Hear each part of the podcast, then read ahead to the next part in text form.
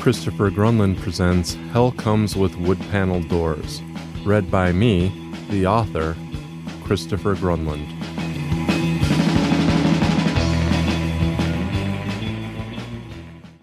Chapter 21 Salvation at the Rim of Hell. Gosh, it sure is purty, Aunt Margie said. I could see why Ma always came here. Yeah, Mom said. Even Lucky seemed mesmerized as Mom pointed things out to him. We all stood at the edge of the Grand Canyon in awe. Mom and Aunt Margie didn't smoke, and even the twins appreciated the view, although they couldn't separate themselves from a fresh bag of marshmallows. We all stood there staring at the big orange hole in the ground my grandmother loved so dearly. Looking at that big hole, I realized what Dad meant when he told me there are things bigger than our thoughts you just can't explain. I understood why he did the backflip from the top of the Cadillac. I wanted to leap into the canyon for no other reason than I was overwhelmed by a feeling I just couldn't explain. Remember how Ma said it's like it takes your soul down to the river and cleans it? Aunt Margie said. I think I see what she means. It is healing. It's gorgeous, Mom said.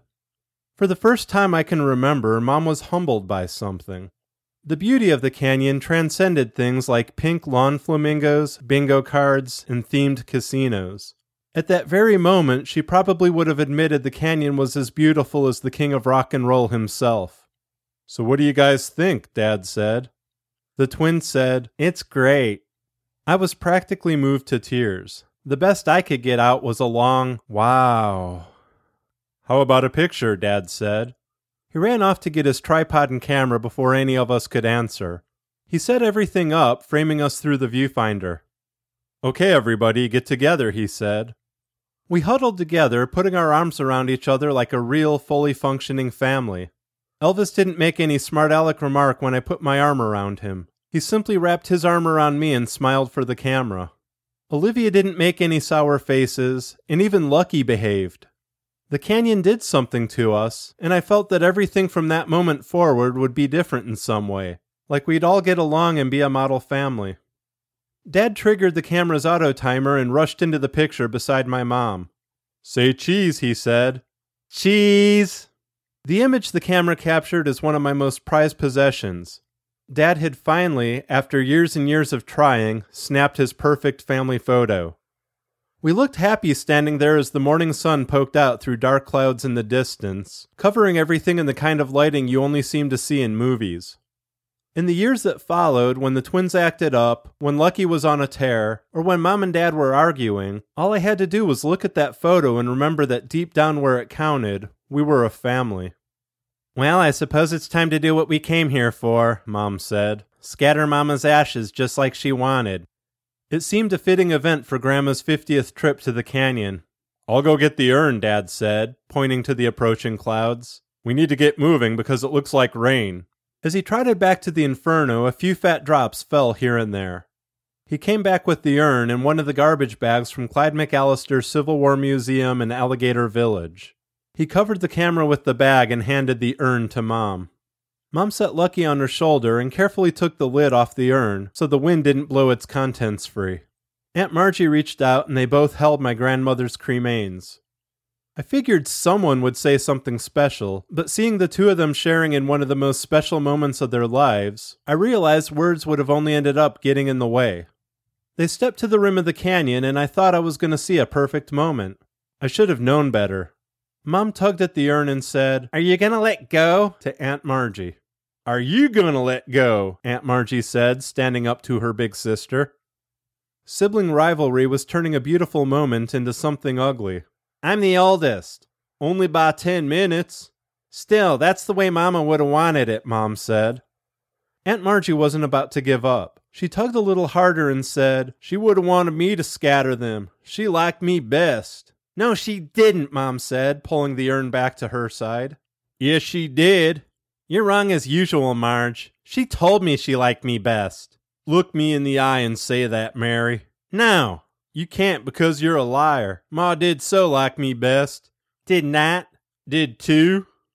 I couldn't take it anymore. We were there to give Grandma a fitting send off, not watch two grown children fight over their mother's mortal remains and argue which one was loved more. I didn't pack into the back seat of the Inferno only to drive cross country just to see my mom and aunt fight. Both of you, stop it! I yelled. Leave us alone, Michael, Mom said. You don't understand. What's to understand about two greedy sisters who are too dense to see that maybe their mother loved both of them equally? He's right, you two, Dad said. They both shouted, Shut up! I tried reasoning with them. What about the car? You guys keep fighting and the car's gonna do something. Screw that piece of shit car, Mom said. I'm here to dump my mother's ashes, and damn it, I'm gonna dump them if I have to throw my little sister in to do it. You're both doing a disservice to Grandma, I said. She'd understand, Michael, Aunt Margie said, and she'd want me to dump her ashes. No, she wouldn't, Mom said. She'd want me to dump them, you white trash bitch. Like my mother wasn't white trash. Don't call me names, Mary. Mom was going for the jugular. I'll call you whatever I want, you fat hillbilly sow.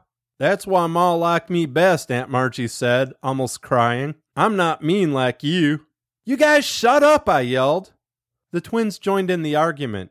You shut up, Mr. Michael Know It All. Dad had enough. Everybody, shut the hell up! With that, the clouds grew to a deep bruised color, unable to hold their contents. Sheets of rain broke loose and were driven down by the hard wind. Lucky was almost knocked from Mom's shoulder and into the canyon, but he took shelter in Mom's blouse. Mom, Dad, Aunt Margie, and the twins kept yelling at one another. I was the only one who was thinking about the car. Before I could say something, the car had everyone's attention, though.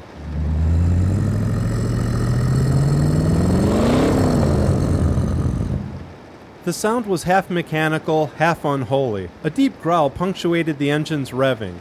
We all looked at the Inferno, which was rocking back and forth, feeding off our anger. When Mom slapped Aunt Margie across her face, it finally happened. With a squeal of tires, the Inferno bore down on my family. Dad instinctively pushed the twins and me from the charge, but Mom and Aunt Margie stood directly in the way. For the first time ever, Lucky abandoned Mom, leaping from her blouse and rushing to safety.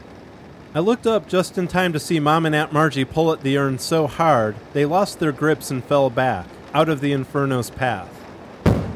Mom and Aunt Margie were safe, but the Inferno slammed into Grandma's urn, sending her ashes scattering over the edge of the canyon. The only good thing was the car went over with Grandma's cremains and exploded on the canyon's floor, sending a huge fireball all the way up near us, reminding me of my nightmare on the eve of the trip.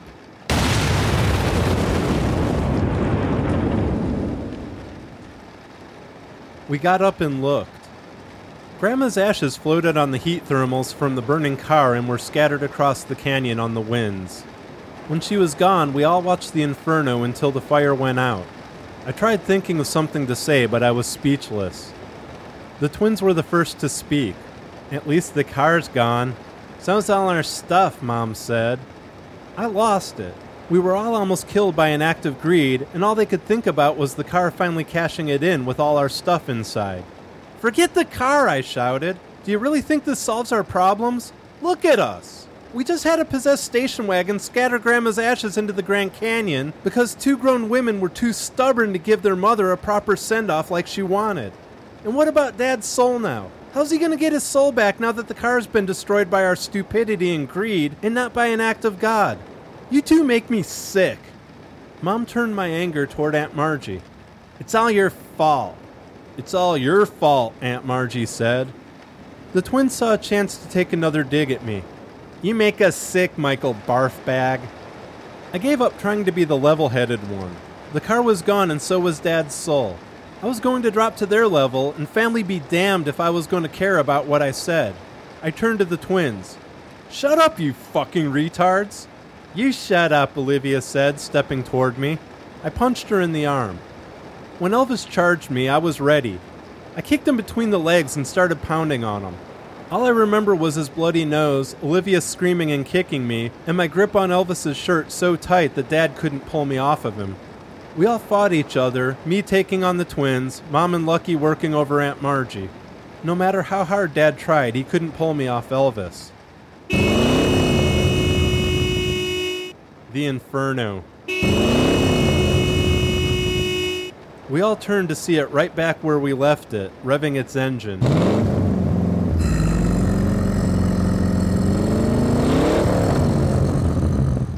Oh shit, the whole family said in unison like the twins. The twins started crying and were quickly joined by Aunt Margie. Mom prayed, and Dad stepped in front of us all, as though that would protect us from a car sent to wreak hell on our family. I pushed my way past him, remembering what Brother Rob said. I had a mission. My name in the situation was all the proof I needed to summon some confidence. Okay, everybody just be cool. Remember, get along. Mom and Aunt Margie shut up, but still continued shooting dirty looks back and forth. The Inferno kept revving its engine. Even your thoughts, guys. You gotta get along, I shouted over the wind and rain. Lightning hit a nearby tree, splitting it in half. Just get along, I said. Lightning flashed and thunder crashed. I could make out a swirling cloud directly above us. Something big was about to happen. Just get along. I was asking for too much, apparently. Who died and made you God? Olivia said. Elvis quickly recovered enough to laugh. I was at the end of my rope. Why the hell do I even try? Ah! I shouted as I charged the inferno. I threw myself onto the slippery hood. Take me, damn it! I shouted. Take me and spare my messed up family. The inferno bounced up and down, trying to throw me, but I got a grip on the windshield wipers. Take me and spare my browbeaten father who works his ass off for a family that doesn't appreciate him. I love him, damn it! The right wiper broke free as the car shook violently. I gripped the left wiper so tightly, it drew blood. Take me and spare my hillbilly aunt, I yelled skyward. She may eat crap that turns my stomach, but she's got a big heart. I felt the hood pop open beneath me. Green goop spewed from the radiator and through the cracks in the grill. Take me and spare my overbearing mother. Her bark is worse than her bite, and I know no matter how many times she threatens us with that damn sauce ladle, she'll never do anything to hurt us. The inferno levitated. I didn't know if I was hurting it or simply pissing it off, but either way, something was happening. Take me and spare my mom's rat dog Lucky. I don't care if he pukes and shits on everything I own. If he makes mom happy, I can live with him, damn it. The inferno spun in circles, I held onto the left wiper blade for my life, like a bull rider in a rodeo. Take me and spare my freaky brother and sister. I may not get along with them, and they may torment me till the day I die, but damn it, I really do love them. The Inferno did everything it could to throw me, spinning in circles, jolting up and down, and spewing steam and hot green goop from the engine. I looked toward the heavens. Are you listening to me? Huh? Damn it, I'm talking to you. Nothing. Listen to me, damn it! Prove to me you're up there! Nothing at all. I was about to give up. Why the hell do I even bother? Just damn this car. Damn it straight to hell.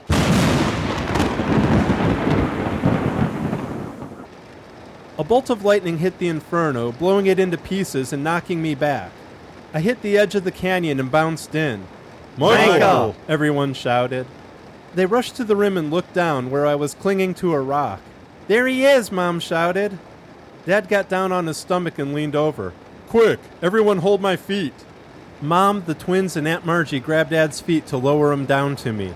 Even Lucky joined in, grabbing Dad's pant cuff and pulling back. You're too heavy, James, Mom said. I'll do it, Olivia said, climbing down Dad's back. They pulled him up so his waist was on the canyon's edge and held him there. He grabbed Olivia's feet and lowered her to me. I remember thinking she's too weak when I saw her, but when we grabbed each other's hands, nothing was going to separate us. Pull! Dad shouted. I was pulled to safety and smothered in hugs. Thank God you're alive, Mom said, looking skyward. Thank you, thank you, Lord. See, told you there's a God, the twins said. He sure works in mysterious ways, Aunt Margie added. We turned back to the inferno. It was really gone, just a smoldering hole. How are we going to get home? Aunt Margie said. Mary still has her purse and money, Dad said. We'll all fly home. All our stuff, Mom said. We still got each other, Aunt Margie said. That's what really matters. And I know God done kilt that devil car. That means Jimmy gets his soul back. Yeah, the twins said. We all wandered toward the crater where the inferno was just moments before. Nothing remained except a small fire in the windshield wiper I pulled free. I picked it up and said, I'm going to hold on to this. Why? Mom said. I just think I'm supposed to. Dad entered the crater. Something caught his eye in the center near the fire. I stepped down near him to take a look, and the twins wandered off towards some bushes. What's that? I said, seeing Dad bend over, pick something up, and kiss it. He turned around holding the plastic Virgin Mary figure. Hold on to this while you're at it, he said. The twins came down with six sticks and passed them out. They grabbed some marshmallows from their bags, put them on their sticks, and then passed the bag around. We all roasted marshmallows as the rain stopped and the skies cleared. I started singing. 99 bottles of beer on the wall. Then Dad, 99 bottles of beer. Mom and Aunt Margie joined in. Lucky howled along, but this time didn't tell me to die or burn in hell. Take one down, pass it around. And finally the twins. 98 bottles of beer on the wall. 98 bottles of beer on the wall. 98 bottles of beer. Take one down, pass it around. 97 bottles of beer on the wall. 97 bottles of beer on the wall. 97 bottles of beer. Take one down, pass it around. 96 bottles of beer on the wall. I'd like to say the events of that trip made us the perfect Leave It to Beaver family, but they didn't. We still argued, we still got on each other's nerves, and we still loved one another unconditionally, despite our setbacks. There's no such thing as that perfect 50s sitcom family. There never was, but mom and dad, the twins and me, and that little rat dog stayed together through good and bad. People on the block talked behind our backs. I knew what they said about my mother, and I knew they wondered why my father stuck with her throughout the years. That trip showed me what dad saw in her, that trip showed me what we all saw in each other. That trip showed me we may be dysfunctional, but you know what? There's function in dysfunction, and that's good enough for me. Hell comes with wood panel doors. Epilogue. Where are they now? Aunt Margie spent the rest of her days in the mountains of West Virginia selling beat up cars and fridges with Uncle Otis. Darrell lost his life three years after our visit while out hunting with Debbie, Everyone who knew them suspected it wasn't a hunting accident at all, but no charges were ever brought against Debbie. The twins wrote a series of successful, no holds barred self help books, which led to their very own daytime TV talk show, Get a Life. They travel the country giving motivational speeches and have their very own brand of marshmallows on the market. Mom won the country's largest lottery on Lucky's seventh birthday. She found a couple other investors and used the money to open a casino in Atlantic City called Lucky's Sevens. She swoons every time she hears Love Me Tender on the radio, swearing up and down that the king of rock and roll sang it just for her.